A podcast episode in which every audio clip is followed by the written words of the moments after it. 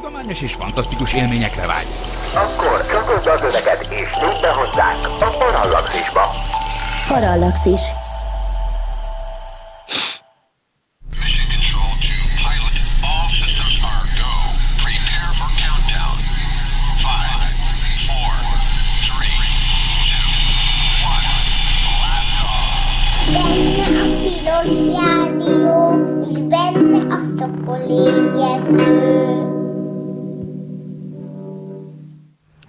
Jó reggelt kívánok! kívánok. Ez itt a Tilos Rádió a 90,3 MHz-es frekvencia modulált sávon, benne pedig a Szokolébresztő című műsor. Az én nevem Dr. MZ per X, vagyis Vince Miklós, és elvileg nem vagyok egyedül teljesen, hanem itt van a Skype vonalban Pál András, állandó szakértőink egyike elvileg. De ez igaz? Elvileg. Igen, Jó reggelt. kívánok. tényleg, valóban megszólalt a hang.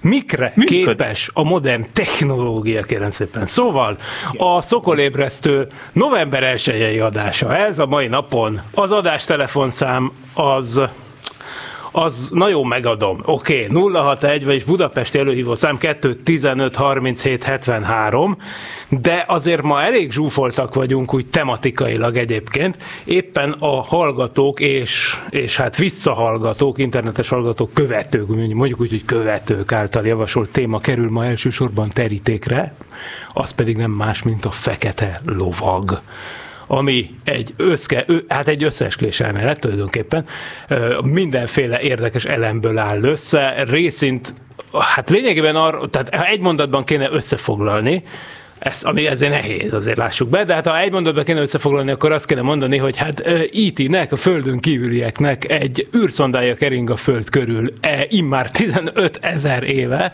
más források szerint 12 ezer éve, e, amit elvileg még űrhajósok is láttak, elvileg természetesen ugye minden ilyen- népmese kötelező eleme, Nikola Tesla maga is ugye már a 19. században vette volna onnan az adásokat, stb. Tehát, hogy, hogy ugye itt van egy nagyon-nagyon kiterjedt mitol, mitológia, és egyébként marha érdekes volt ezt felgöngyölíteni, úgyhogy ezzel töltöttem az előző éjszaka számot tevő részét.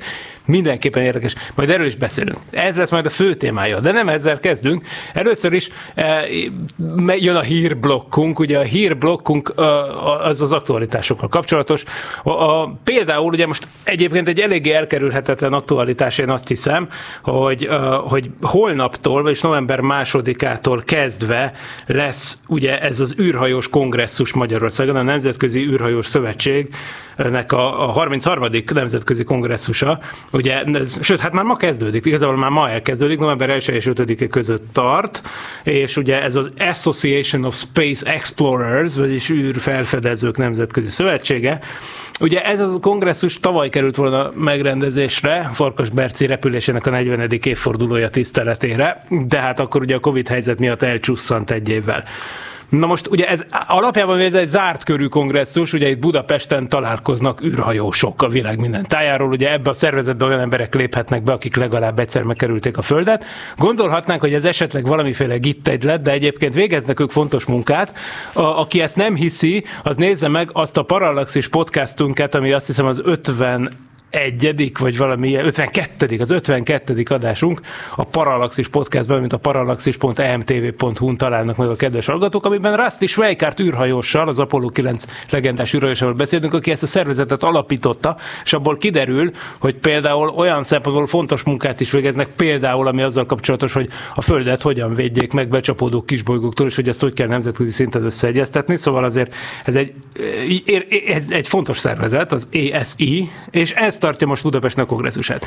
Ez egy zárt körű kongresszus egyébként, természetesen, tehát az űrhajósok beszélgetnek egymással, de de, és akkor itt a lényeg, hogy azért a kongresszushoz kapcsolódóan azért lesznek események, amik nyilvánosan is látogathatók, úgyhogy erre tudnám e, mindenképpen kapacitálni a hallgatóságot, hogy akit érdekel az ilyesmi, az menjen el. Most ahelyett, hogy rendesen elmondanám az egészet, csak mondok kulcsszavakat. Ilyen kulcsszó az, hogy BME, tehát Budapesti Műszaki Egyetem űrnapok 2021, november 2-án és 3-án űrkutatással kapcsolatos különleges előadásokat és kiállítást szerveznek a műegyetemen. A kiállítást egyébként maga Mária, többször meghívott szakértő vendégünk, Suminski Nándor gyűjteményének egy, egy pici részlete fogja képezni a kiállítás egy részét. Ugye neki aztán mindene van otthon, űrben járt ruháktól űrételekig, maketteken át mindenféle, tehát fantasztikus dolgok. E- Ezt meg lehet majd nézni a Műegyetem K épületében, és hát ugye ennek megfelelően lesz egy űrhajós találkozó is november 3-án szerdán, ahol a jelenlévő űrhajósok majd előadást tartnak és kérdésekre válaszolnak. Ezekre a programokra egyébként regisztráció szükséges. E- Egyébként ez az, űr, ez az űrhajósok program, ez egyébként nem a K, hanem az I épületben lesz, de mindegy, a minden információ megtalálható a megfelelő honlapon, amire meg úgy jut el az ember, hogy bizony beírja a keresőbe azt, hogy BME űrnapok 2021.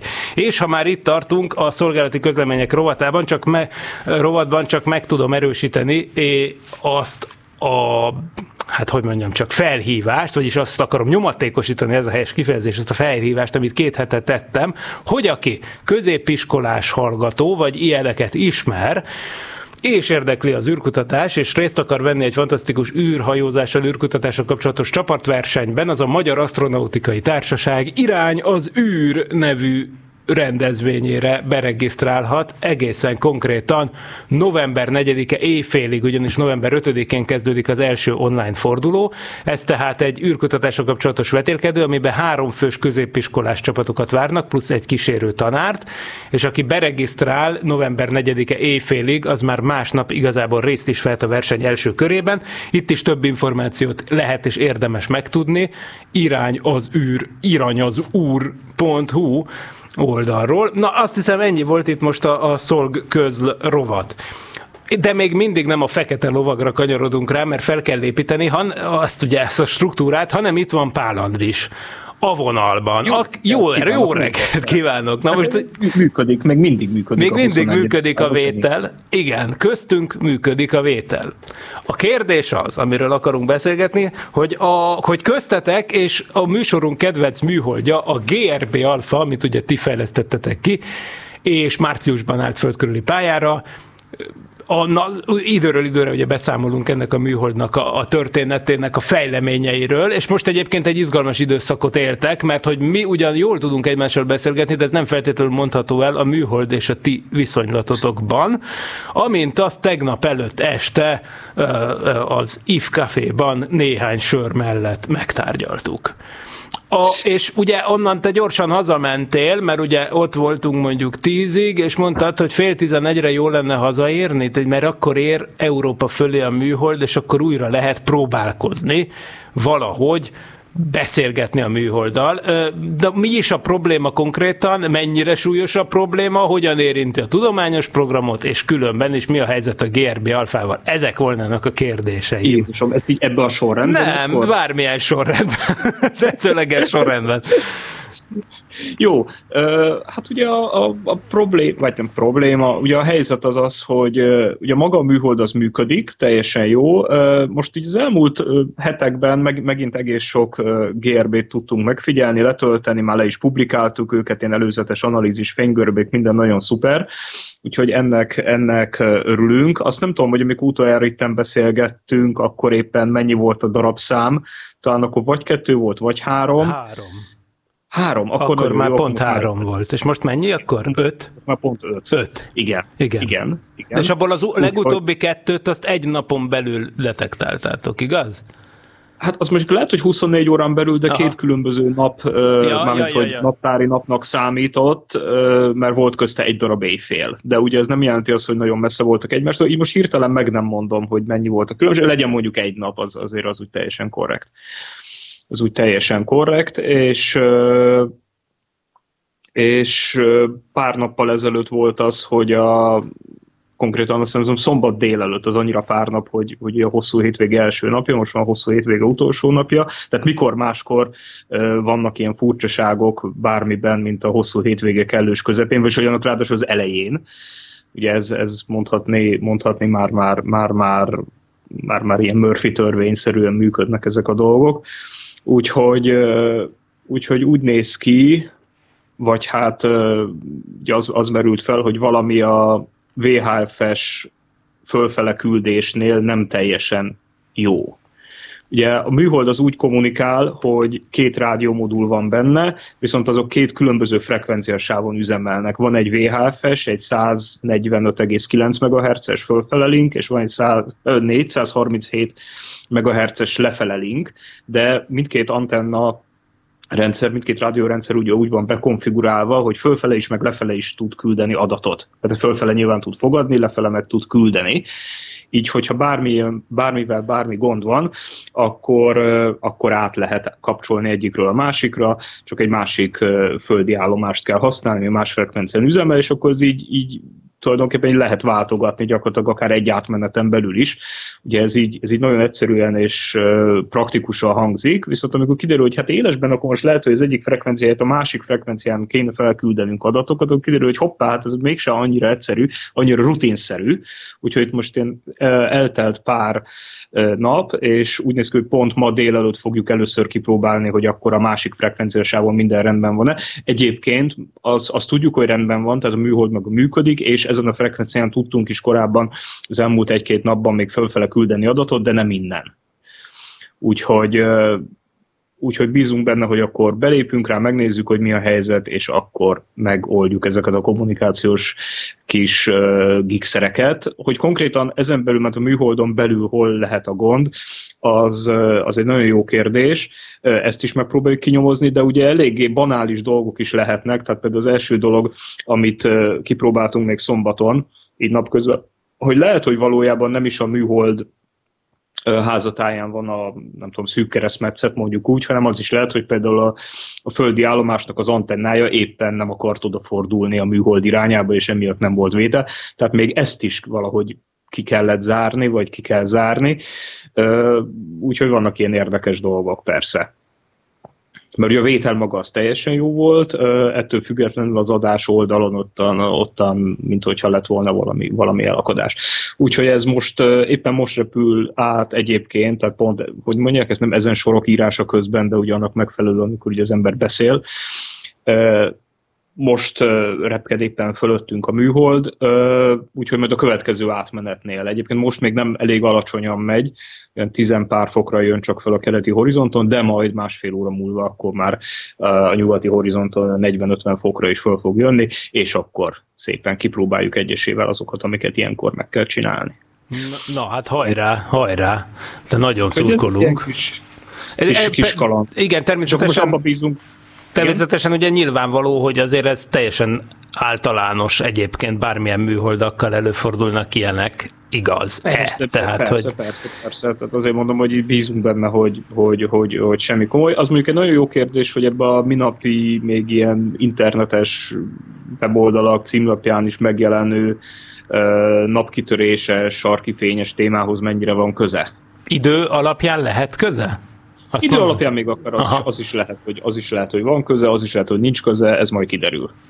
Hát jó, hát akkor legközelebbi adásra már mindenképpen okosan le, okosabbak leszünk, főleg, hogy ugye ez egy két hetente jelentkező műsor. Hát az biztos. Na Tehát, igen. Ha azt mondanánk, hogy a két óra múlva lenne egy műsor, már valószínűleg akkor is okosabbak lennénk, igen. Figyelj, most azért egy olyan átkötés következik, ami azért mindenképpen valami média díjra szerintem esélyesé teszi a műsort. Tehát, hogy a következő, a GRB alfáról jól tudjuk, azonban azt, hogy a föld körül kering. Nem így van ez a Black Knight című, vagyis nevezetű űreszközzel, amiről egyébként én azért szereztem tudomást, és hogy tudsz-e maradni, hogy még ebbe is beleszakérts? Ez a kérdés, Jó, vagy, most, vagy most elszaladsz, hogy, hogy időben ott, ott legyél, vagy tudjál figyelni, amikor feljön a műhold az égre az, az, az fél tizenegy körül lesz. Na jó, oké, az tök jó, mert tízre vége az adásnak, és közben még be is lehet enni, meg is lehet enni egy kis kekszet, vagy valamit. Na, szóval tehát, a, a, beütjük az internetbe az, hogy Black Knight. Na most én naívan azt hittem, hogy tudom mi az a Black Knight, mert a fekete lovag, ugyanis így hívták az 1950-es években fejleszteni kezdett angol balisztikus rakétát, ami aztán egyébként egy kibővített verziójában, egy plusz fokozat hozzáadásával a Black Arrow rakétává vált, ami a Nagy-Britannia első saját űrkutatási hordozó rakétája lett, ami pontosan egyetlen egyszer állított pályára a műholdat, 1971-ben a Prosperót, ugye Shakespeare-i karakterről elnevezett műholdat. Ugye már rögtön gyakorlatilag halva született a projekt, tehát már azelőtt leállították a támogatását, hogy egyáltalán elkészült volna a rakéta, de ha már elkészült végül a rakéta, úgy a dolog, hogy tehetetlenségéből fakadóan, akkor már legalább egyszer kipróbálták, és demonstrálták 1971-ben, hogy Nagy-Britannia önerőből is fel tud küldeni műholdat. Azóta sem történt ilyen. A, na, szóval én így Black Knight, mondta valaki, hogy a Black Knight, hát én tudtam erről a ballisztikus rakétáról, aminek a továbbfejlesztett változata lett ez a Black Arrow, ami, ez, a, izé, ez a pénznyelő projekt a 70-es évek elején, 60-as években, 70-es években, de ugye nem erről van szó, hanem, amint ezt kamionos elmondta nekünk például a legutóbbi betelefonáláskor, hogy van egy egészen kiterjedt mitológiája ennek a dolognak, aminek semmi köze ehhez az angol műholdhoz, viszont az teljesen értelmezhetetlen számomra, hogy a név az hogyan ragadt rá erre, tehát azt nem tudtam ki, fölgöngyölíteni, hogy mi a túrót jelen, hogy, hogy, hogy, hogy mikor kapta meg ez az elmélet együttes, a Black Knight nevet. Mindenesetre nagyon jól hangzik, és mint tudjuk jól, egy összeesküvés elmélethez szükséges egy nagyon jól hangzó címke. A Black Knight, a fekete lovag az ilyen. Na most miről is van szó? Hát a, abból az ős forrásból próbáltam kiindulni, ami persze nem ős forrás, csak talán magyar, magyar nyelven valamiféle forrás, amit ugye kamionos ajánlott, ami egyébként a YouTube-on megtekinthető, bár nem feltétlenül mondom, hogy megtekintendő, vagy megtekintendő, de akkor tessék hozzáhallgatni ezt a szokolébresztő adást is. Mert hogy van, ahogy ezt ő ajánlotta is nekünk múlt adásban, van a Hihetetlen magazin, és a Hihetetlen magazin az nem nem, vagy nem csak egy nyomtatott formában létező valami, hanem létezik nekik egy ilyen, egy, egy műsoruk is, aminek az adásai bizonyára fent vannak a YouTube-on, és az egyik ilyenben erről volt szó, ott ismerős arcokat véltem felfedezni, például a, a Színes UFO magazinnak a korábbi főszerkesztőjét, aki jelenleg azonos azt hiszem a Hihetetlen magazin főszerkesztőjével is. Na és akkor erről beszélgettek, természetesen, amiket elmondtak, és viszonylag sőt, szerintem teljesen korrektan összefoglaltak, az, az nem az ő saját agymenésük, hanem ez a hát már évtizedek óta érlelődő uh, elméletke, annak minden laza, szerintem nem összefüggő elemével együtt. Viszont minden elem külön-külön marha érdekes, és ezért gondoltam, hogy nagyon jó dolog erről műsort csinálni. Hm, ugye ez így szokott lenni, aki olvasta Umberto Eco-tól a Foucault ingát, az tudja, aki meg nem, annak csak ajánljuk, hogy, hogy ugye az, az, az a, ez egy fantasztikus sztori, amikor vannak ilyen, ilyen arcok, ilyen olaszországi romkocsmák félhomájában merengő állástalan diplomásoknak az olasz megfelelői, ugye, akik ugye jobb hiány, miután már nagyon unják, hogy mások helyett írnak megrendelésre szakdolgozatokat, meg minden, ugye kitalálják kitalálják, hogy, hogy csinálnak egy összeesküvés elméletet, és egy random számítógép algoritmust ráeresztenek némi adatbázisra, és az alapján ugye hozzá kitalálnak valami fantasztikus dolgot, és kiderül, hogy teljesen össze nem kapcsolódó dolgok között tudnak egy összefüggés rendszert teremteni, mert ugye az emberi elme csodálatos, és hát ez, ez mindig így történik, és ez nagyon jól végigkövethető, úgyhogy ilyen értelemben ez egy, tanulságos végignézni ezt a Black Knight dolgot, hogy ez hogy alakult ki, és milyen elemekből áll össze, és majd meg el fogunk szerintem csodálkozni, hogy ezek az elemek mennyire nem passzolnak össze. Itt rögtön az elején szeretném felidézni azt, amit Almár Iván egyszer engem óva intett attól, hogy, hogy úgy, vagyis hát figyelmeztetett, hogy itt lehet ezekről a témákról beszélgetni, de, de, de ugye mi, mi, mik ezek a témák? Hát például arról, hogy például földön kívüli uh, űrszondák juthatnak-e a naprendszerbe. Hát amúgy miért ne juthatnának? Ez egy teljesen jogos tudományos felvetés. Egyébként csináltunk is erről egy adást, már a Szokolébresztő 106. adása szintén visszahallgatható az archívumból vagy a Parallaxis blogról amiben ez a Search for Extraterrestrial Artifacts, vagyis földön kívüli mesterséges eredetű technológiai objektumok utáni kutatás a naprendszerben, ugye ez. Tehát ez egy teljesen értelmezhető felvetés, hogy hát most ha mi már majdnem el tudunk küldeni valahova valami mást, eszközt, tárgyat, akkor miért ne történhetett meg az elmúlt sok millió évben, hogy valaki ide küldött egy ilyet, és hát akkor annak talán megtalálhatnánk a nyomát. Tehát miért? Tehát ez egy teljesen, teljesen jogos, logikus feltevés, de amire Almár Iván figyelmeztetett, hogy bár ez egyébként teljesen, hogy mondjam, ortodox tudományos körökből jött ki ez a gondolat, 1960-ban vetette föl például a Ron Bracewell professzor a Stanford Egyetemről, hogy ilyen űrszondák lehetnének a naprendszerben, miért ne lehetnének, és akkor érdemes lenne őket keresgélni. Ez azóta egyébként ezeket a hipotetikus űrszondákat, amiket más civilizációk küldtek ide, azokat Bracewell szondáknak néznek, hív, hív, hívnak, tehát ez egy teljesen valid feltevés, és amire Almáriben figyelmeztetett, hogy viszont ugye van ott egy ilyen veszélyes szomszédság, talán valahogy így fogalmazta meg, bár nem vagyok benne biztos, hogy hát ugye akkor viszont, hogyha erről elkezdünk beszélni, akkor azonnal ott lesz az összeesküvés elméletek területe, és egyébként a kettő az, az nem is teljesen világos, hogy hol válik teljesen szét, tehát hogy mikor, mikor tudományos még egy ilyen vizsgálat, és mikor van teljesen elborulva. Itt ebben a Black Knight történetben, aminek tehát az az alapfeltevése, vagy az az alapállítása, hogy a föld körüli pályán kering egy műhold, amit nem az emberek építettek, viszont év-tíz évezredek óta figyeli a földet, tehát ez mindenféle ilyen elemből összeáll, azok között vannak relatíve tudományosak, és teljes baromságok is. És ez marha érdekes, hogy ez így egy ilyen konglomerátumá összeáll. Na nézzük. Hát Andris, te valamit utána kukkantottál ennek, vagy ez neked is most teljesen meglepő lesz, amit én itt elmondok, ami utána a házi feladatból felkészültem, vagy, valami, vagy te előzőleg hallottál már erről a Black Knight dologról bárkitől?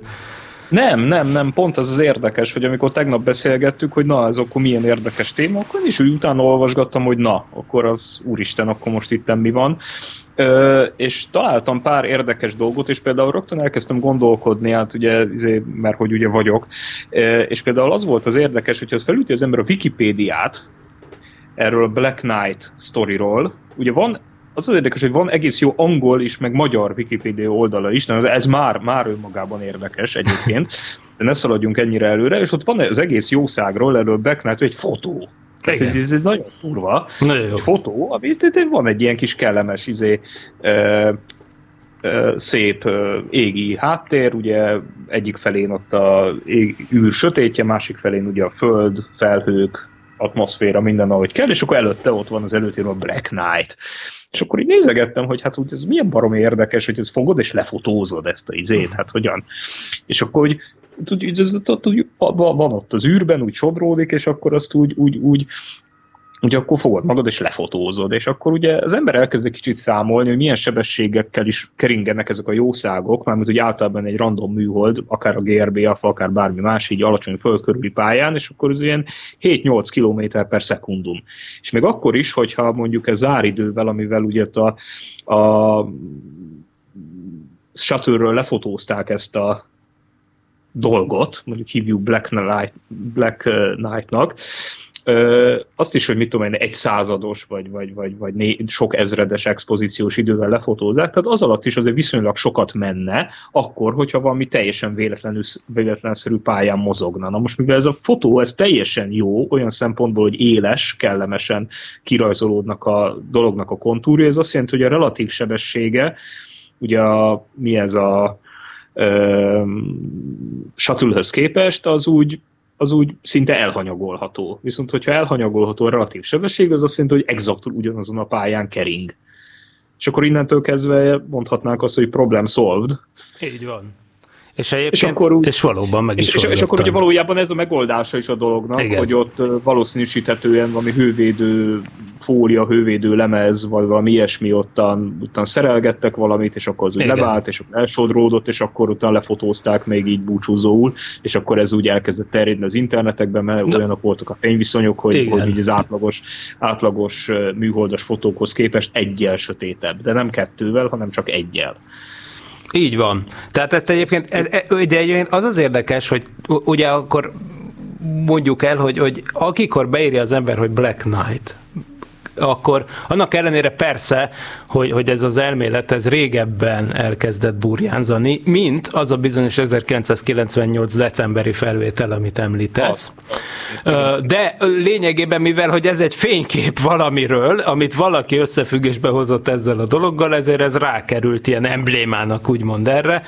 Tehát ugye mindig, mindig jó, ugye kell egy jól hangzó név, ez megvan, ugye ezt nem sikerült felgöngyölítenem, hogy miért hívják úgy, hogy Black Knight, de, de, de ez megvan, ez a jól hangzó név, viszont ugye kell egy fénykép is, és akkor ez lett a fénykép, ami, ami tényleg üt, mert egy ilyen bizarr alakú, sötét valami sodródik földkörüli pályán, az űrrepülőgép fényképezte. Az analízise tökéletes, és természetesen ezt alátámasztják az űrhajósok beszámolói, meg egyébként a fénykép sorozat többi eleme, mert ahogy ez lenni szokott az ilyen elméleteknél, ezt csak úgy kiragadták, ez egy egészen sok képből álló fényképsorozat, amikben tökéletesen látszik, hogy egy ilyen, hát ilyen, ilyen tulajdonképpen Milár fóliából készült hővédő burkoló darab sodródik el. Ugye ezt egy űrséta során ö, történt ez a dolog. Ez egyébként az STS 88 volt, ami a nemzetközi űrállomás összeszerelésére irányuló első repülés volt, ami a már föntkeringő első orosz modulhoz, a, a Zarjához hozzá kapcsolta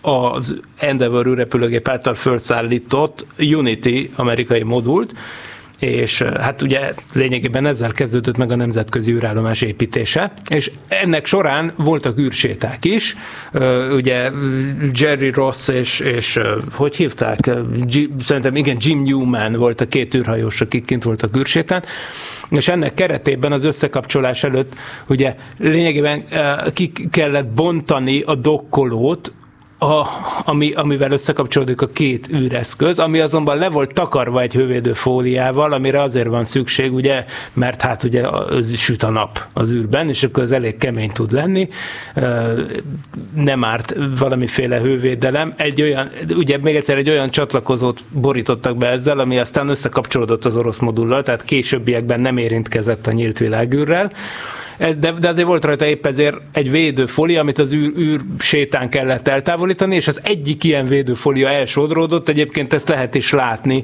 a, a kommunikáció leíratában, mert ugye le van írva egyébként, szerencsére a NASA összes űrrepülésének a teljes szövegelése leírt formában fent van az interneten, letöltető PDF-ek, érdekes. Az egészségügyileg szenzitív részek ki vannak húzgálva. Tehát az mekkorát izé, székeltem máma típusú kommuni, orvosi kommunikáció ki, ki, eh, kívül egyébként. Minden itt van, és akkor tök jól lehet látni, amikor Jerry Ross mondja, hogy, hogy hát bocsánat, srácok, nem tudtam megfogni, elsodródott a hővédő, és akkor valóban, és, és ugyanekkor készülnek a fényképek, amiket egyébként az űrrepülőgép belsejéből készített Szergej Krikáliov, aki egyébként jelenleg Budapesten van az űrkongresszuson, legendás orosz Na, űrhajós. tőle is meg lehetne kérdezni. Tőle is meg lehet kérdezni, ugyanis ő csinálta ezt a képet. Tehát jelenleg Budapesten van az az ember, Szergej Krikáljov, aki azért is legendás űrhajós, mert ő az az űrhajós, aki szovjet űrhajósként ment fel, de oroszként jött le még annak idején. De hát ez csak a legendáriumának a kezdetét jelentette. Egyébként ő lett a nemzetközi űrállomás első legénységének a tagja, meg mint mondtam, hogy a nemzetközi űrállomás első szerelő repülésen is ott volt az amerikai űrrepülőgép fedélzetén. Michael, tehát a, a Szergej Krikáljov az, az egy nagy, nagy forma.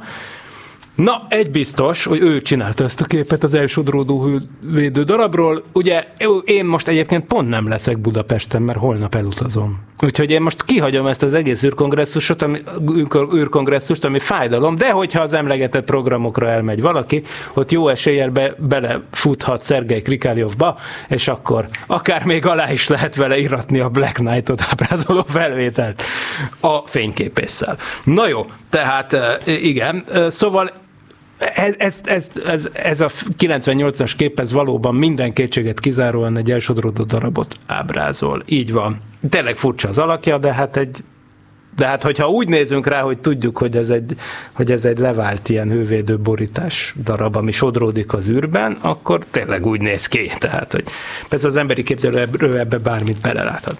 Tény, hogy nem úgy néz ki, mint egy szokásos műhold, mert nem az. Na igen, szóval ez, ez talán a legújabb adalék ennek a kiterjedt terméletnek, de nézzük, próbáltam felgöngyölíteni a gyökereit. És nagyon érdekes, az egyik egyik dolog, hogy talán menjünk időrendi sorrendbe. Ugye ez talán egy ilyen kötelező elem, és ebben mondjuk a Foucault Inga könyv, tehát az Umberto Foucault Inga regény szereplői is egyetértenének, hogy vannak ilyen kötelező elemek, amiket nem lehet kiadni egy összeesküvés elméletből. Ugye nekik ilyenek például a templomos lovagok, meg ilyen, ilyenek, szabadkőművesek, ugye ilyen semmiből nem maradhatnak ki, amik, akkor egy tisztességes összeesküvés elméletet összerak az ember. Na, a technikai jellegű összeesküvés elméleteknél ugyanilyen megkerülhetetlen szereplő Nikola Tesla, ugye? Hát az nem, az nem, az nem, az nem pálya, hogyha Tesla nincs benne egy ilyen elméletben. És persze ebbe az elméletbe is bekerült a Tesla, de hogyan? Tehát ugye az az állítás, és egyébként ugye ennek vannak valóságos elemei természetesen. Tehát 1899-ben ugye Tesla akkor már ugye Amerikában élt, ugye, ugye Szer- Szerbiában született, egy ideig Budapesten is dolgozott a Ganz gyárban egyébként, aztán ment tovább Csehországba, vagyis hát az még mind ugye osztrák-magyar monarchián belül tevékenykedett, és aztán utána ugye kiment Amerikába, és ott lett ugye igazán ismert, és ugye ott a, az egyik úttörője volt a rádiókommunikációnak. A, mégpedig a nagy távolságú rádiókommunikációnak. Ugye 1899-et írunk akkor, amikor Tesla tett, tette ezt a felfedezést, hogy a, a rádió vevőjével, amit egyébként ott épített föl New, York mell- New Yorkban, Ugye ez a, ez, ez, a, ez a híres Wardenclyffe Tower, ami, amit aztán később lebontottak, de ez tényleg ilyen ikonikus, tehát minden Tesláról szóló akármiben, beleértve szerintem még a róla szóló musicalnek a plakátját is talán, de erre nem mernek megesküdni, de mintha rajta lenne egy ilyen rádiótoronyszerű tákolmány, amit, vagy hát egy építmény, ami, ami, ami, a, a, ami egy ilyen kísérleti wireless kommunikációs állomás volt, ami természetesen nagyon úttörő munka volt az 1890-es évek végén. Ugye ilyenkor még, vagy egyébként pont ez az az időszak, amikor, tehát egy-két éven belül publikálja, azt hiszem 1902-ben például az angol fizikus Oliver Heaviside azt a, a felfedezését például, hogy az ionoszféráról visszapattannak a rádiójelek. Ugye ez a távolsági kommunikációnak egyébként egy, egy fontos uh, módszere volt, sőt még mindig az egyébként rádióamatőr körökben, de, de ugye a műholdak előtt meg gyakorlatilag csak így lehet, tehát mondjuk óceánnyi távolságokon keresztül rádióadást küldeni. Ugye annak a ilyen szempontból szerencsés jelenségnek köszönhetően, hogy léteznek az ilyen F-réteg nevű rétegek az ionoszférában, amik közül az egyik az olyan 160 kilométeren kezdődik, a másik 250 kilométeres magasságban, tehát fönt van az űrben, ahol ugye ionizált részecskék vannak, ugye nyilván nagyon alacsony sűrűségben, tehát ionizált részecskék vannak, és, és, és ezekről tulajdonképpen vissza tudnak pattanni a rádiójelek, és mert visszapattannak a rádiójelek egy ilyen magasan levő rétegről, és aztán esetenként a Földről is vissza tudnak pattanni, ezért mint egy ilyen hullámvezetőben bizonyos hull, megfelelő hullámhosszú rádióadások így el tudnak jutni olyan helyekre is, amik egyébként ugye a horizonton túl vannak. Ugye egy lapos, tisztességes lapos földelméletben ez a probléma nem jelentkezne mert egy elég magas rádiótoronyról ugye bárhova tudná rádióadást küldeni, de, de ugye akik, de, de mivel ugye a Föld az nem lapos, ezért aztán e, e, egyébként nehéz rádiójelet küldeni olyan helyre, ami, ami messzebb van, mint hogy a Föld, mint a, mint a láthatár. Ugye ezért kell eleve ugye magas rádiótornyokat építeni. Na most hát viszont még ennél is messzebbre lehet küldeni az ionoszféráról visszapattanó hullámok segítségével, amik persze körbe is tudják esetenként pattogni a Földet, és akkor megkésett válaszokat produkálnak, majd ez, erről is beszélünk. De a lényeg, hogy 1899-ben, amikor éppen ilyen dolgokat vizsgálgatott Tesla, akkor látszólag az űrből, vagy hát de ugye ezt, csak ezt tudjuk, mert nem tudjuk, nem voltunk ott, de, de ő úgy interpretálta, amit mért, hogy ő az űrből jövő rádiójelet vesz.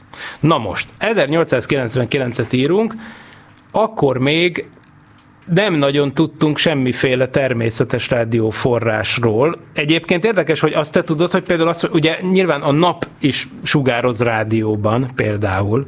Azt vajon mikor vették észre? Azt te tudod, hogy... Ez egy nagyon jó kérdés, a nap, napról valójában ezt nem tudom. Aha, igen, én se. Mert gondolom, hogy az lenne a leg, legzajosabb a rádió égbolton egyébként, de, de És úgy... nem. És nem. Mert viszont 30-as években fedezték föl az első kozmikus rádióforrásokat, és talán az első, amit fölfedeztek, az a galaxis közepében, ami van. Ugye ott a Igen, igen, igen, igen, igen az, az határozottan. az rádióban fényesebb, mint a nap, ugye? Ezek szerint. Vagy hát Nem, nem. akarok teljesen, Jó. igen, igen, nem akarok teljesen hülyeséget mondani, de utána, hogy igen. Igen, igen, ez benne marad az archívumban, és akkor majd elő lehet ráncigálni. Hogy izé- tehát ilyenkor, igen, ma ilyenkor azt mondjuk elegánsan, hogy hát Történetileg azt biztosan tudjuk, hogy az első kozmikus rádió forrás a 30-as években felfedezett Sagittarius a környéke, vagyis a, a tejútrendszer közepéről, ami most már tudjuk, hogy egy szupermasszív fekete lyuk üzemel ott, és akkor mindeközben rádiósugárzás jön ki belőle. És aztán a 60-as években fedezték fel a pulzárokat, ugye, amiket annak idején szintén, amikor felfedezték, akkor, és akkor mondjuk ki, mondjuk ki, mert, mert ez is egy olyan dolog, ami, ami, ami fontos, fontos információ, és sosem szabad erről nem megemlékezni, hogy a pulzárokat valójában kifedezte föl. Mert a, ugye a, a, a, a sztorit azt te, azt te tudod, hogy, hogy hogy volt pontosan? Mert ugye itt most csak arra akarom kifuttatni, hogy a pulzárok felfedezéséért megkapták annak rendje és módja szerint annak idején a Nobel-díjat. Ám de, Ja, ja, ja. ám de, ugye, ahogy ez annyiszor előfordult a tudomány történetében, egyáltalán nem azt kapta meg, aki ténylegesen felfedezte ezt a dolgot. Igen. Mert hogy Ez, Ugye? Tehát, hogy ugye arról van szó, és akkor, szer, akkor mondjuk ki végre, hogy a Jocelyn Bell Burnell volt, uh, volt az, aki, aki gyakorlatilag doktoranduszként és hölgyként ugye lényegében megépítette az ehhez szükséges teljes cuccot, és felfedezte az első pulzálóan lüktető kozmikus rádióobjektumot annak idején. El is nevezték pulzálónak, rádiótartományban pulzáló csillagnak, és a témavezetője viszont megkapta érte a Nobel-díjat, holott a munkának a az 90%-át, beleértve a cucc megépítését és az adatok interpretációját és minden tulajdonképpen a Jocelyn Bell csinálta. Na, szóval, viszont amikor azt felfedezték, az is egy, egy ritmikusan lüktető valami volt az égen, ma már tudjuk, hogy neutroncsillagok, de 1960-as években akkor is az volt az első gondolat, hogy ez csak is IT lehet mert hát szépen periódikusan lüktetett. Akkor még nem ismertek olyan fizikai folyamatot, ami ilyet csinál, aztán rájöttek, hogy de, hogy van ilyen. Na, viszont amikor a Tesla hallott valamit, ami az égből jön, és rádiójel, és nem tudjuk, hogy mi volt a rádiójel, csak azt tud, tudta, hogy rádióadást érzékel, ami az égből jön. És ha feltételezzük, hogy nem a műszeréből jött, vagy máshonnan a földről, ugye még egyszer ez egyébként nem egy irányított antenna volt, hanem egy rádiótoronyszert, tehát egy antenna, tehát egy, egy bazin nagy dipól antenna tulajdonképpen, amivel a Tesla dolgozott, vagy több, de, de nem egy irányított antenna, ezt akarom csak mondani. Szóval ő, ő, ő hall, a- ennyi, ennyi az adat, és ez egyébként tényszerűen igaz is, hogy 1899-ben Tesla látszólag az űrből jövő je- jeleket észlelt a New Yorki állomással. Vannak, akik arra következtettek, hogy ez egyébként a, egy, egy korai véletlen fel, észlelése volt egy pulzárnak.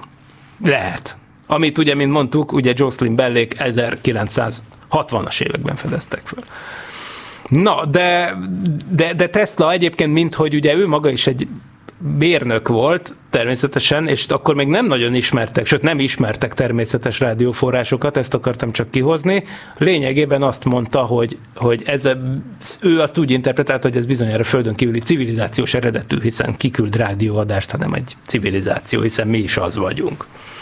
De erre őszintén szóval az semmilyen bizonyítéka nem volt, és, és egyébként az meg csak később ragadt hozzá a legendához, hogy elvileg itt valami szabályos ütemben lüktető számsorokat hallott volna a Tesla, hogy mondjuk egy pittyenés. Igen, van, van ilyen verzió az interneten, hogy egy pittyenés, két pittyenés, három pittyenés, négy pittyenés, hogy valahogy így valamiféle kód, kódolás jött volna, de ez a Tesla eredeti beszámolójában, amennyire én ezt így föl tudtam göngyöríteni, semmi ilyesmi nincs.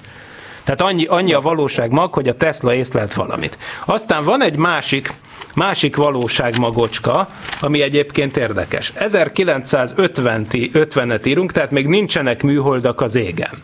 És akkor maga Clyde Tombaugh csillagász, aki ugye 20 évvel azelőtt sihedernyi korában, 20 éves korában felfedezte gyakornokként a Plutót, és ezért aztán már nagy hírnévre tett szert, és ugye most már 1950 van, amikor ez történik, 20 évvel a Plutó felfedezése után, a Clyde Tombaugh az már befutott, befutott csillagász egyébként, de hát igazából még mindig csak 44 éves, tehát még szinte fiatal kutató, és akkor azt mondja, hogy, hogy ő indított egy ilyen projektet, hogy keressen uh, földholdakat. Tehát, hogy olyanokat, amik nem, nem a hold, hanem annál közelebb keringenek, és akkor már léteztek ilyen ezek a Baker Nun követő kamerák.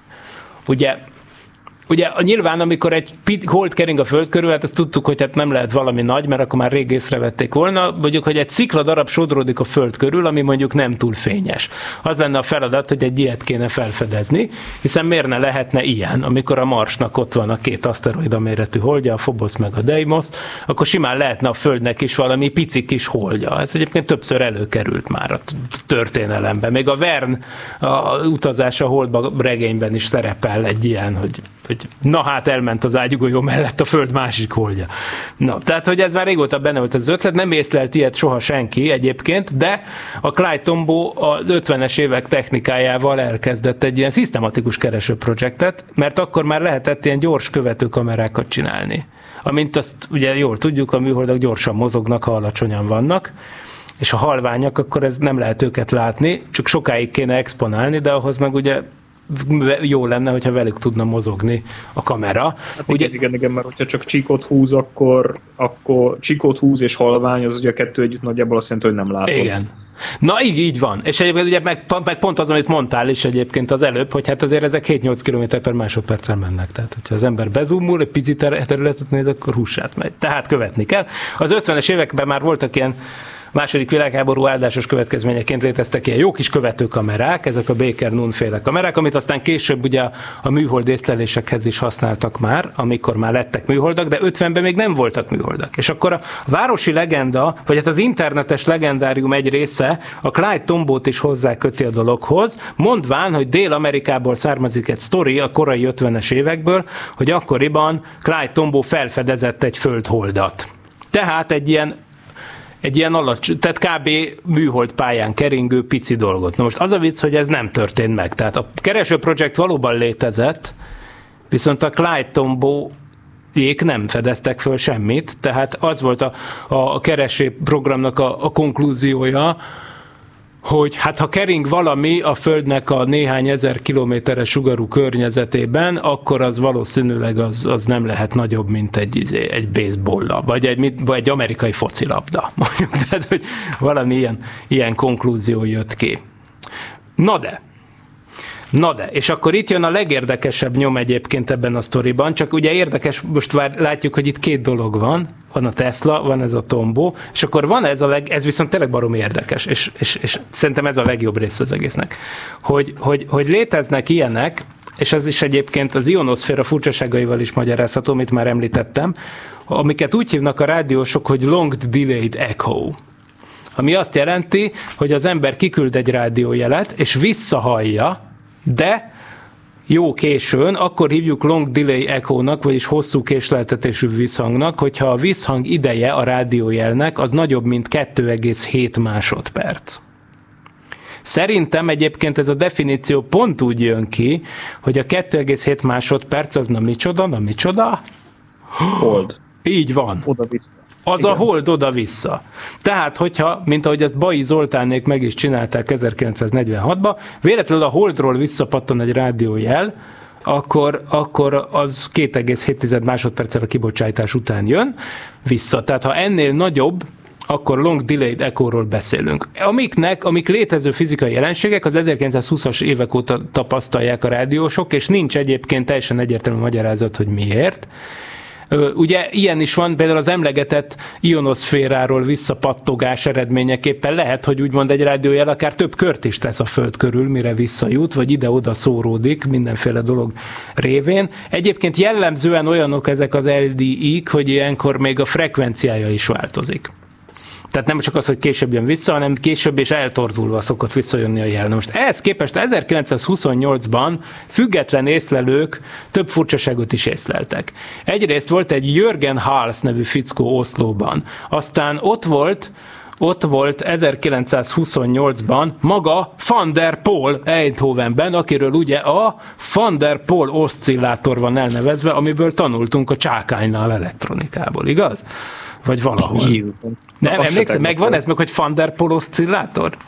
Nem, de mindjárt meg lesz. Na, mindegy, mindegy, ugyanaz a fickó, akiről ez el van nevezve, 1928-ban Eindhovenben, ugye ott a izé, műszaki egyetem, meg a Philips, meg minden, ott dolgozott a Van der Pol. Na, és akkor ott, ott is észlelt ilyet, és egy francia kutatóhajó 1929-ben a dél-kínai tengeren is észlelte a következő jelenséget. És akkor itt jön. A Van der Pol azt, konkrétan a Van der Pol azt csinálta, hogy három hangot küldött ki 30 másodpercenként, de egy három tűdídép, valahogy így, és akkor várt 30 másodpercet, és akkor megint kiküldte azt a rádiójelet, hogy tűdídép, most nem tudom a hangközöket, amúgy, hogy mit csinált. Ez most egyébként a téves kapcsolás volt. De mindegy, szóval három hangot kiküldött, és akkor mérte a visszaverődési időt, ugye az ionoszféra szerkezetét akarta vizsgálni, és azt tapasztalta a Van der Pol, hogy volt, ami egy, de volt, ami 30 másodperccel később jött vissza. És egyébként a, a hang magasság az nem változott. Ugye ez egy nagyon érdekes jelenség, és máig nem tudjuk a magyarázatát. Felmerült ut- akkor aztán később, a 70-es években, a Duncan Lannan nevű fickó, aki egyébként egy, egy, egy hobbi, hobbi csillagász, és egyáltalán nem rádióamatőr, viszont hobbi csillagász és science fiction író. 1973-ban írt egy cikket az egyébként igen rangos Spaceflight magazinba, ami a British Interplanetary Society-nek a, az újsága, amiben azt írta, hogy ő szerinte és akkor ugye már kint volt a Bracewell szondák elmélete, amiről emlí- említettem, hogy 1960-ban a Ron Bracewell kitalálta, hogy miért ne lehetnének a naprendszerben ilyenek. Na ezen felbátorodva arra következtetett a Van der Pol adatainak elemzéséből, a, vagyis ő ezt állította, a Duncan Lonen, hogy, hogy bizony itt egy űrszonda lehet, amit a, a nap Na, a, bocsánat, a Föld-Hold rendszernek az L4-L5 vibrációs pontjai közül az egyikben telepített űrszonda, vagyis egy olyan űrszonda, ami olyan pályán kering, ami ugyanolyan messze van a Földtől, mint a Hold pálya, de a Holdhoz képest 60 fokra arrébb. De, de mindegy, szóval a lényeg, hogy egy Föld-Hold távolságban levő, de nem a Hold körül keringő, hanem a Föld körül keringő eszközről jött ez, és igazából azért voltak a különböző késleltetések, mert maga a késleltetések válasz idejében van némi információ tartalom. Tehát, hogy az, hogy a Van der Pol néha egy, néha 30 másodperces késleltetéssel kapta vissza a jeleit, Uh, amit egyébként baromi nehéz lehetett felgöngyölíteni, mert ugyanolyan jeleket küldött ki 30 másodperces időközzel. De hát, hogy most, amit visszahallott, az, na mindegy, adjuk, adjuk is. Vannak fe, fe, felvetnémi, felvetnémi módszertani uh, problémák. Igen, igen, pont, ezt akar, pont, ez, pont ezen gondolkodom én is itt a háttérbe, hogy hát egyrészt igen, másrészt meg ugye ezek mennyire megismételhető kísérletek. Hát az a vicc, hogy egyáltalán nem, mert utána ezek elhallgattak, tehát ott vannak ezek az észlelések 28-ból és 29-ből, hogy az Eindhovenen kívül ott van még ez a, ez a norvég, meg ez a francia kutatóhajó a dél-kínai tengerről, de ezen kívül ebből az időszakból nincs más beszámoló, tehát hogyha volt ez a Bracewell szonda, akkor, az vagy elromlott, vagy elhallgatott, mondta akkor, vagy nem tudom. De ez a Duncan Lannan, ez egyébként, és akkor ott, akkor ott ledobja a szegénynek az agya a, a, izét, az égszíjat, ugyanis, ugyanis elkezdte kiplotolni, és akkor most figyelj, tehát honnan ismerni fel az összeesküvés elméletet. Tehát elkezdte kiplotolni azt, hogy, hogy milyen frekvenciájú, ugye három hangos bigyóból milyen frekven, melyik frekvenciára mekkora késleltetéssel kapott választ, és akkor e- valahogy így volt, hogy az egyik tengelyen van a frekvencia, a másikon meg a válaszidő. Ez egy logikus dolog, azt is mondhatnánk, hogy egy diszperziós relációt akar kirajzolni. De nem, nem erről volt szó, hanem igazából az van, hogy re, rá pöttyögsz te egy papírra, és akkor egy teljesen random ponthalmazt kapott, és akkor ő ránézett, és azt mondta, hogy ez a pont alakzat, amit ő kirajzolt, ez a 15 pont ezen a papíron, ez teljesen pontosan úgy néz ki, mint ahogy az ökörhajcsár, vagyis a Böotesz csillagkép kinézett, mint egy 15 ezer évvel ezelőtt.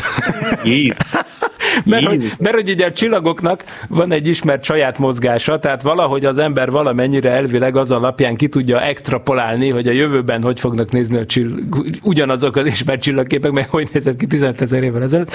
De zseniális a fickó, tehát nézte, hogy hát figyelj, itt vannak pontok, mire hasonlít ez. És hát akkor végül is ezt sikerült belelátni, és ebből ő, ő kikövetkeztette, és ott már végképp le, lerepül a, a gondolatmenet, itt, itt aztán már minden van, hogy hát ők bizony a Bótesz nek az epsilonjáról jönnek, vagyis a alfa, gamma, delta, epsilon, gondolom az ötödik, ötödik, leg, ötödik legfényesebb csillagáról az ökörhajcsár csillagképnek, illetve annak is, a, ami egyébként egy kettős csillag, mondta ő, nem tudom, hogy így, így van-e, de biztos. Így van, így van, Jó, oké, oké, oké. És akkor azt mondja ráadásul, hogy ő azt is tudni véli, hogy a, annak is a hetedik bolygójáról vagyis a hétből a hatodik bolygójáról származnak, aminek egyébként három holdja van. Tehát szép feladat mostantól, hogy, hogy, egy, hogy egy, egyébként arról meg nem nyilatkozik az ember, hogy ezt hogy, hogy, hogy hoztak ki abból a ponthalmazból, de hát ennyien szólva nem túl meggyőző, aztán később írt egy cáfolat cikket saját magáról a Spaceflight-ba, aztán 20 évvel később meg megint elővette az elméletet,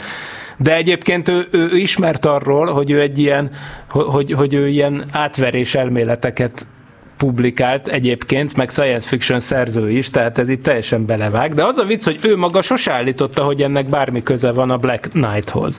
Tehát ezt olyannyira, hogy neki még mindig megvan a honlapja, ennek a Duncan Duncan Lunonnak, ahol egyébként leírja ezeket a dolgait, és egyébként me- és mondja, hogy ennek egyébként semmi köze a Black Knighthoz, mert, és akkor még arra is kitér, hogy jól tudjuk, hogy azon a fényképen egy sodrodó ö, izé van, ilyen mi hővédő burkolat darab. Tehát, hogy még ez is van. Tehát, tehát e, van, van ez a, tehát milyen lábakon állnak úgymond a bizonyítékok? Egyrészt bizonyítékokat idézőjelben. 1899-ben Tesla hallott valamit az űrből. Kettő, Clyde Tombaugh az 50-es években csinált egy keresést, amivel próbált Föld körül természetes műholdat, vagyis holdat találni, egy másik holdját a Földnek. Ez a keresés amúgy nem hozott sajnos eredményt, pedig tök jó lenne, de, de mégis elterjedt a híre a korabeli dél-amerikai sajtóban, nem rekonstruálható körülmények között, hogy találtak valamit.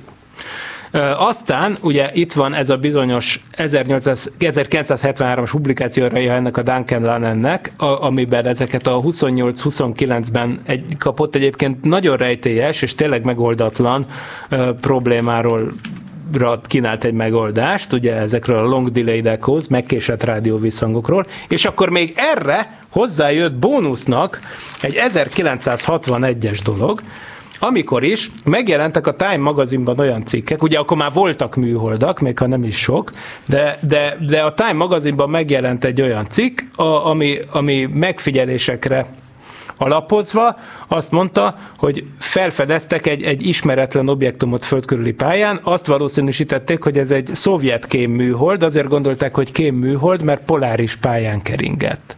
Ugye a poláris pálya az olyan pálya, ami a pólusok felett repül, és emiatt aztán a, a pályán megy körbe-körbe a műhold, és körben körülötte elfordul alatta a föld tulajdonképpen. Tehát a poláris pályai műhold azért jó, mert előbb-utóbb minden hely fölött elrepül a földön, tehát kémkedéshez ideális. Ó, de van ennél egy másik pálya, ami még jobb, hogy a napszinkron pálya, Ja, nem igen. hogy elrepül, de ugyanúgy néz ki, és még az árnyékok is ugyanolyanok. Igen. Valójában azt szeretik nagyon jól kémkedésre, mert Igen. könnyű ugye összehasonlítani az egymást követően készült felvételeket. Igen.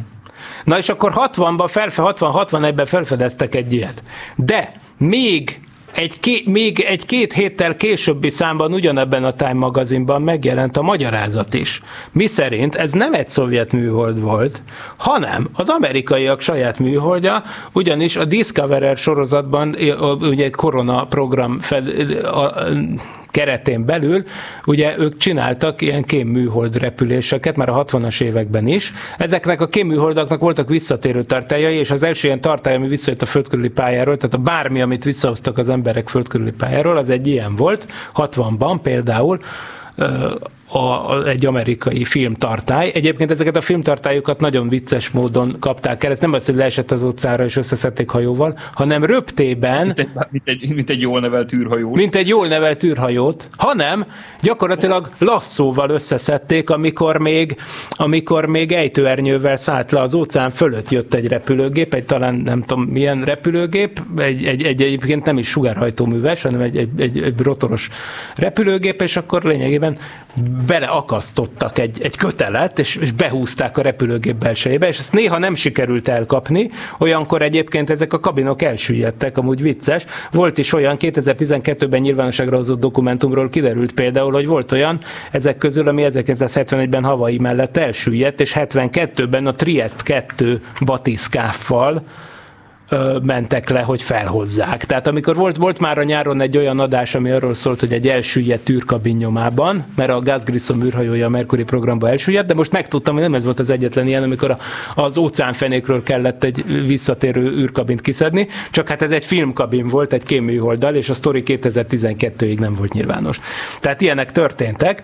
Na, és kiderült, hogy az egyik ilyen Discoverer űrhajó, vagyis mű, műholdnak egy nem visszatért, hanem fönt maradt darabja alapja volt az, amit egy évvel később felfedeztek. Ezt azért tudták, mert hát látták, ahogy mondtad is, hogy, a, hogy hát ugye a pálya alapján elég egyértelmű volt a dolog, megnézték a pálya hajlásszöget, meg a pályamagasságot, és hát kikövetkeztették, hogy ez a mi Discoverer műholdunk. Tehát, a, tehát ez meg, de ez is egy elemét, ez, a, ez az 1961-es Time magazinban megjelent cikk, ugye ez is egy elemmel gazdagította ezt. Tehát akkor itt tartunk, hogy van a Tesla, aki hallott valamit, van van a, a, a Clyde Tombaugh, aki 50-es években holdat keresett a föld körül, de nem talált.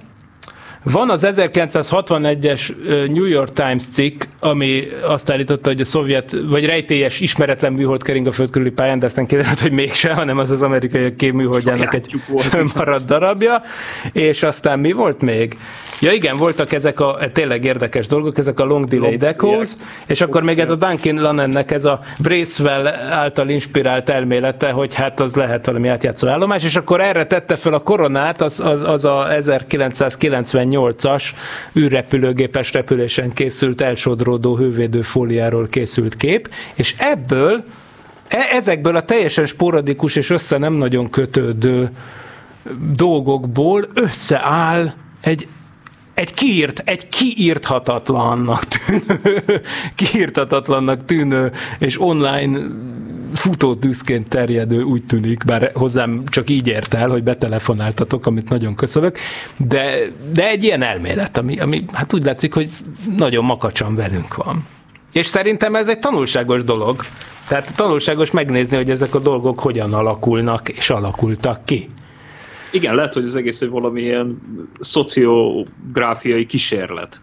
Abszolút. Igazából. És nekem egyébként a, a lapos földről jut mindig eszembe ez. De azért ez egy sokkal kimunkáltabb dolog, mint a lapos föld. Tehát azért vegyük észre, hogy itt nekem tényleg konkrétan érdekes volt és izgalmas volt utána olvasni, és ezek a long delay dekók, ezek továbbra is nagyon érdekesek. Önmagában is egy érdekes dolog, igen, igen, igen, igen, ebben ez a jó. Igen. Hát... A izé az fölmerült egyébként, most mondtad ezt a Lagrange 4-es 5-ös pontot, földhold rendszer, hogy a, hogy a napföld rendszernek a Lagrange 1-2-3, ebből most éppen a melyik konvenciót nézzük, tehát ami a hold mögött van, tehát az pont nagyjából ja, egy millió a, mérföldre ja, van. Ugye ja, értem, akkor a föld-hold rendszert mondod akkor. Nem? Nem, nem, nem, nem, ja, nem azt mondom. Ja, nem, nem, nem. Okay. Tehát az, hogy oda is bele lehet tenni ugye dolgokat, amik ugye szeretnek viszonylag kis erőfeszítéssel ott maradni. Igen és, és ott már viszonylag nyugi van, messze van a Földtől, messze van a Földhold rendszert, ugye pont úgy, úgy lehet megjegyezni a távolságot, hogy kifele 1,6 millió kilométer, pont 1 millió mérföldre van, azt most leosztjuk, felszorozzuk, akkor az az jön ki, hogy Hogyha még oda tennénk valamit, és onnan verődne vissza, akkor az hát olyan, olyan, olyan 10 pitty másodperc lenne. És Az oda, az, ö, oda, megy a James, oda, oda megy a James Webb űrtávcső. Egy, egy, egy, egy, egyrészt exaktul, másrészt meg, hogyha hát oda tettek az ufók valamit, ugye jöttek az ufók, kiszálltak belőle az ufók, és hogyha oda ott hagytak valami jószágot, amiről éppen pont visszaverődök, akkor még akár ez is lehet, csak hogy fokozzuk. Nagyon jó. Na, figyelj, Mert legközelebb, le, legközelebb lemegyünk sorozni, akkor, akkor összeállítunk egy ilyen elméletet, és kiírthatatlan lesz. És, és beletesszük a Wikipédiába. Igen, de Nikola Teslát semmiképp sem szabad kihagynunk belőle. Viszont, viszont, persze. viszont a mai adásunk véget ért, köszönöm szépen Pál Andrisnak a ragyogó részvételt, a hallgatóknak pedig a türelmet és kitartást. Jó reggelt és jó hetet kívánunk mindenkinek. Ez volt a Szokolébresztő. Sziasztok! Sziasztok!